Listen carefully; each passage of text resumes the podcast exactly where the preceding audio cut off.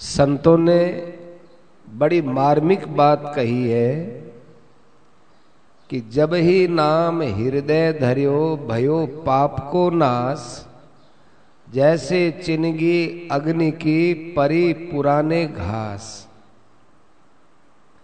जब मनुष्य अपने होठों पर नाम को रखता है और हृदय में नाम के प्रति पूर्ण विश्वास होता है तो उसका पाप तत्काल वैसे ही नष्ट हो जाता है, जैसे पुराने घास पर रखी हुई अग्नि की चिंगारी से नाश, नष्ट हो जाता है। पुरानो घास वे अभी आग रखते ही घास यूँ जड़ जावे। ऐसे ही भगवान रो नाम लेते ही और हृदय में भगवान रे नाम में श्रद्धा और विश्वास होते ही सब पाप नष्ट हो जाए। गीता में भी भगवान कहते हैं, अपिचेत सुदुराचारो, भजते माम अनन्य भाग। दुराचारी से दुराचारी भी अनन्य भाव से मेरा भक्त होकर मुझको बसता है। तो वह साधु मानने के योग्य है, क्योंकि वह यथार्थ निश्चय वाला है। क्योंकि उसने निश्चय कर लिया कि भगवान के भजन के समान कोई श्रेष्ठ काम नहीं है। इतना मन में भाव आ जाए, इतने से हमारे पाप नष्ट हो जाते हैं। हमने भजन किया नहीं अभी, भजन हमसे हुआ नहीं, लेकिन उसका भाव बनते ही उसका सब पाप नष्ट हो जाता है। पाप रहे तब भोगेगा ना। भगवान का भक्त है, वो भगवान के शासन में रहता है। उससे गलती होती नहीं। पाप तो काम को, काम क्रोध लोभ से होता है। बसई भगति मनी जय उर माही। जिनके हृदय में भक्ति रूपी मणि रहती है खल काम आदि निकट नहीं जाही। ये काम क्रोध आदि जो दुष्ट तत्व है, वो दूर से ही भाग जाते हैं। भगवान की भक्ति करने से पाप का नाश हो जाता है। अब कोई पूछे कि क्या स्त्री पति की भक्ति करे तो उस स्त्री के पाप नष्ट हो जाते हैं क्या? तो हम तो कहते हैं कि बिल्कुल हो जाते हैं। पतिव्रता स्त्री होती है, उसके अपने पाप तो नष्ट हो ही जाते हैं, उसके पातिव्रत्य धर्म के कारण से उसके पति के पाप नष्ट हो जाते हैं। उसके प्रातिव्रत धर्म के प्रताप से उसके पति को उत्तम से उत्तम गति मिलती है। पति ने तो कुछ किया नहीं और पत्नी के धर्म से पति का इतना ऊँचा स्थान हो जाता है। उसका पति पापी भी है। तो भी वो मुक्त हो जाता है। पतिव्रता की सेवा में इतना बड़ा लाभ होता है। अब हमसे कोई पूछे कि शास्त्रों में कोई ऐसा उदाहरण आता है क्या कि जिसका पति तो पापी था और उसके पतिव्रता स्त्री से उसके पाप नष्ट हो गए? ऐसा उदाहरण आता है क्या कि हाँ आता है।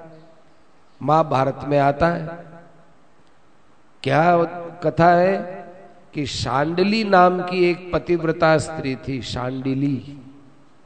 उसका पति था, बहुत पापी था। यहाँ तक पापी था कि वह पति वेश्या के यहाँ जाया करता था। पैरों से चला नहीं जाता था।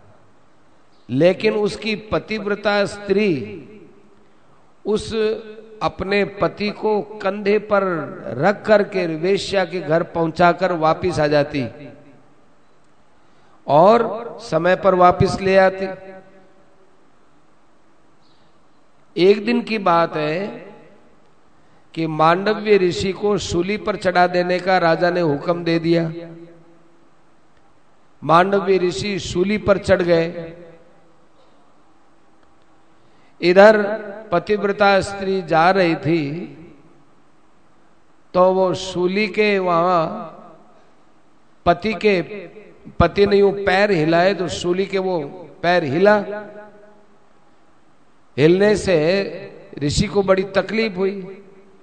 मांडवी ऋषि ने साप दिया कि ये जिसके भी पैर से मेरी सूली हिली है सूर्योदय से पहले पहले वो नष्ट हो जाएगा, मर जाएगा। उस पतिव्रता ने सुना अच्छा मेरे पति को मृत्यु का शाप दिया है। देखता हूँ, देखती हूँ, कल सूर्योदय कैसे होता है। मैं सूर्योदय होने ही नहीं दूँगी तो मृत्यु कैसे होगी? तीन दिन तक सूर्योदय नहीं हुआ। अब सारी सृष्टि में खलबली मची। देवता लोग उस पतिव्रता स्त्री के घर पर आए और उसको प्रणाम किए। आकर के बड़ी नम्रता से निवेदन किया कि देवी, सृष्टि में हाहाकार हो जाएगा। उस देवी ने कहा मेरे लिए, मेरे पति से बढ़कर जीवन में कौन है? मेरे पति को मृत्यु का शाप दिया है तो क्या मैं अपने पति को जीवित रखना नहीं चाहूँगी? उसकी बात सुनकर देवता लोग दंग रह गए। कहने लगे, हे देवी, विचार तो करो, तुम्हारा पति कैसे लूला लंगड़ा है, कुरूप है, बीमार है, कोडी हुआ हुआ है, और आचरण से कितना भ्रष्ट है।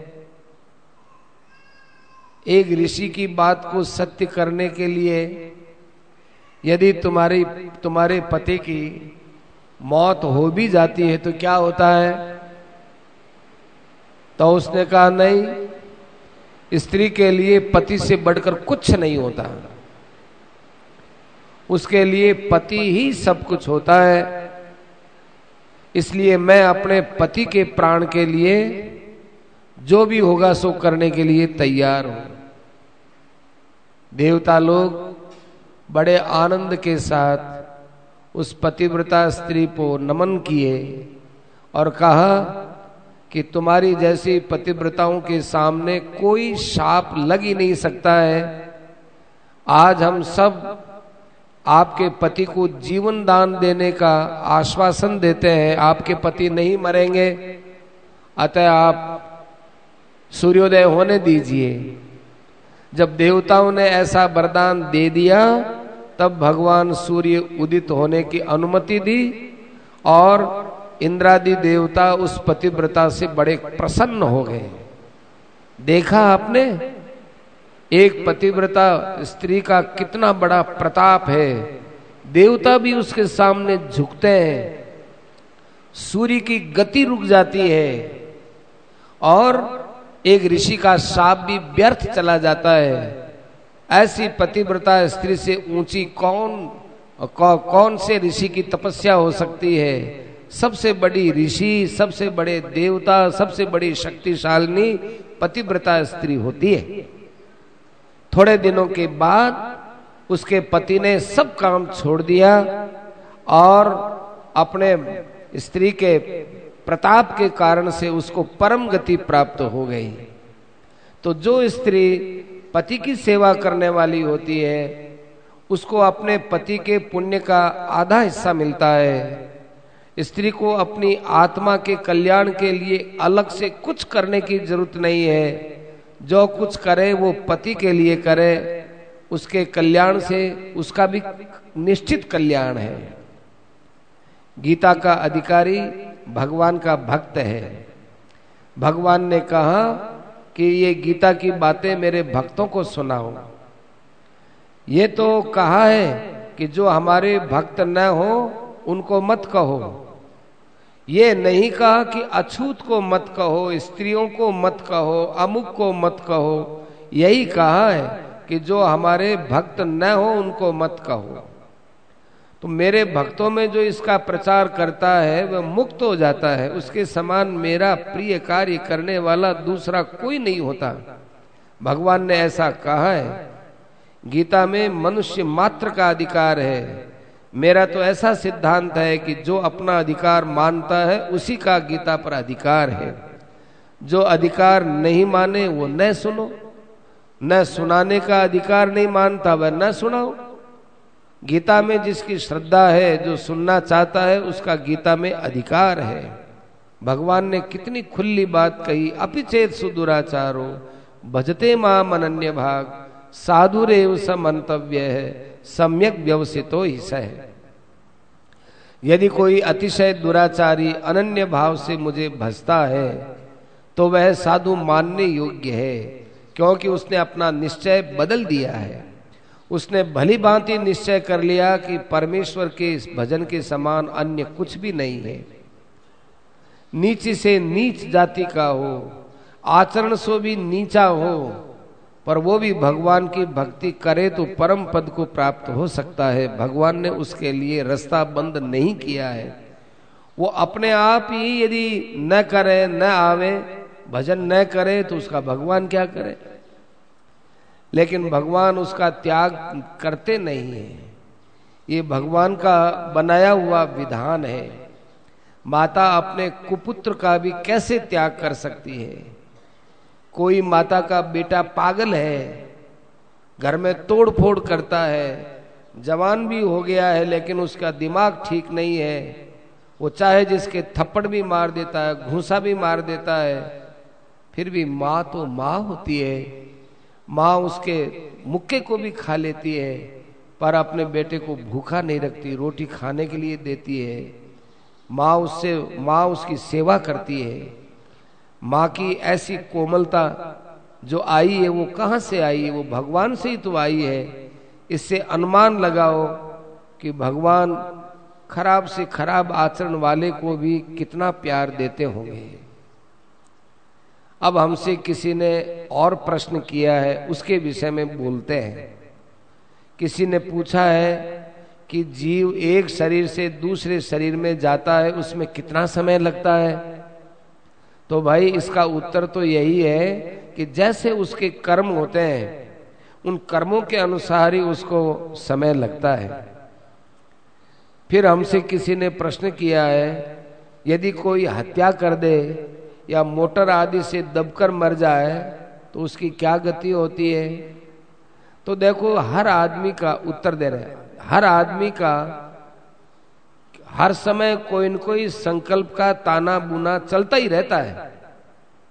अकस्मात मौत आ जाए तो उस समय उसका क्या संकल्प होता है, उस संकल्प के अनुसार उसकी गति होती है। इसलिए मनुष्य को अपने हृदय के संकल्प सदा ही शुद्ध रखने चाहिए। क्या पता किस समय कुछ हो जाए। गाड़ी, मोटर आदि में चलो तो विशेषता से भगवान का नाम स्मरण करना चाहिए। अकाल मृत्यु किसको कहते हैं?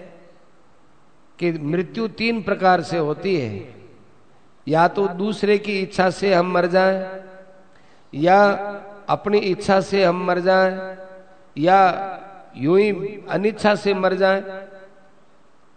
तो इसमें अकाल मृत्यु वो है, जब मनुष्य की बुद्धि भ्रष्ट हो जाती है, और वो भ्रष्ट बुद्धि से अपनी मौत को स्वयं ही बुला लेता है, वो अकाल मृत्यु होती है। भूकंप आया और हम लोग मर गए तो ये अनिच्छा से मृत्यु हुई है। हमारे पास रुपया है, आदमी आए, छुर्रा मार दिया, हम मर गए तो ये परेच्छा से मृत्यु हुई है। बीमारी से मर गए, देवी प्रकोप से मर गए तो ये अनिच्छा से मृत्यु हुई है। अनिच्छा से मरे, परेच्छा से मरे, वो अकाल मृत्यु नहीं होती। अकाल मृत्यु तो वो है कि मृत्यु का समय तो आया ही नहीं और मृत्यु का विचार कर लेवे, बुद्धि भ्रष्ट हो जाए और फिर वो मर जाए, क्रोध के आवेश में आकर मर जाए या किसी और किसी कारण से जानबूझ करके मर जाए, वो आत्महत्या अकाल मृत्यु कहलाती है। हमको बड़ा आश्चर्य होता है। लोग अकाल मृत्यु कर लेते हैं, आत्महत्या कर लेते हैं। कितना भयंकर पाप है। दुख से बचने के लिए करते हैं। अरे, दुख तो ज़्यादा पाना पड़ेगा। आगे की बात सोचते नहीं, आवेश में आकर के मर जाते हैं। अरे, त्याग ही करना है तो शरीर का क्यों त्याग करो? पाप का त्याग करो ना तो तुम सुखी हो जाओगे। ये मानव शरीर पाप से बचने के लिए मिला है। और यहाँ नया पाप कमा लिया। पुण्य का तो त्याग कर देंगे, पाप का त्याग नहीं करेंगे। कैसी बुद्धि भ्रष्ट हुई है। इस आत्महत्या में एक सबसे बड़ा दोष यह भी है कि एक आदमी की आयु तो साठ वर्ष की है और पचास वर्ष में ही आत्महत्या करके मर गया। अब दस वर्ष तक क्या होगा कि दस वर्ष तक उसको दूसरी योनि नहीं मिलेगी, केवल प्रेत योनि में भटकता रहेगा। इसलिए कहा है उपनिषदों में, असुरिया नाम ते लोका, अंधेन तमसा वृता, तांस्ते प्रेत्याभिगछन्ति ये के चात्महनो जना। मानव शरीर सबसे बड़ा दुर्लभ है। भगवान ने विशेष कृपा करके समुद्र संसार समुद्र से तरने के लिए दिया है। इस शरीर को पा करके जो अपने कर्मों के द्वारा ईश्वर पूजा को नहीं करता, सेवा नहीं करता, केवल संसार के भोगों में ही अपना जीवन का ध्येय मानकर चलता है, अथवा विषयों की आसक्ति और कामना के वश, वशीभूत होकर जिस किसी भी प्रकार से केवल विषयों की प्राप्ति और यथेच उपभोग में ही लगा रहता है, वो आत्महत्या नहीं तो क्या है? ये आत्महत्या करने वाली ही स्थिति है। इस प्रकार अपना पतन करने वाले वे लोग अपने जीवन को व्यर्थ खो रहे हैं। व्यर्थ खो ही रहे इतना ही नहीं है। नए नए पाप का उत्पादन करते हैं और आगे के लिए भयंकर दुखों को वो आमंत्रित करते हैं। इन काम भोग परायण लोगों को चाहे वे कोई भी क्यों न हो उन्हें चाहे संसार में कितने ही विशाल नाम मिल जाए, यश मिल जाए, वैभव मिल जाए, धन मिल जाए, खूब बड़ा पद मिल जाए, अधिकार मिल जाए, ये कोई उसकी सहायता करने वाले नहीं होंगे। मरने के बाद उसने जो कर्म किया है, जो अंदर के उसके मैले मैले भाव है, वो सब उसके लिए उजागर होंगे। वो कुकर शुकर कीट, पतंग आदि विभिन्न शोक संताप पूर्ण आश्री योनि में और भयानक नरकों में उसको पढ़ना उसको भटकना ही पड़ेगा। तान हम द्विशत क्रूरान संसारेशु नराधमान क्षिपाम्यजश्रम शुभान आसुरी स्वेव योनिषु। ऐसे आसुरी स्वभाव वाले दुष्टों के लिए ये नरक निश्चित है। और महान अज्ञान रूपी अंधकार से आच्छादित रहने वाले भयंकर कष्ट को भोगने वाले होते हैं।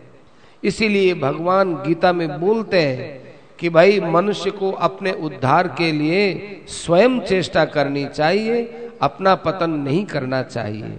उद्धरेदात्मना आत्मानम नात्मानम अवसादेत इस प्रकार का पाप बतलाया गया है, इसलिए प्रार्थना की जाती है अकाल मृत्यु हरणम सर्वव्याधि विनाशनम विष्णो पादोदकम पीत्वा पुनर्जन्म न विद्यते।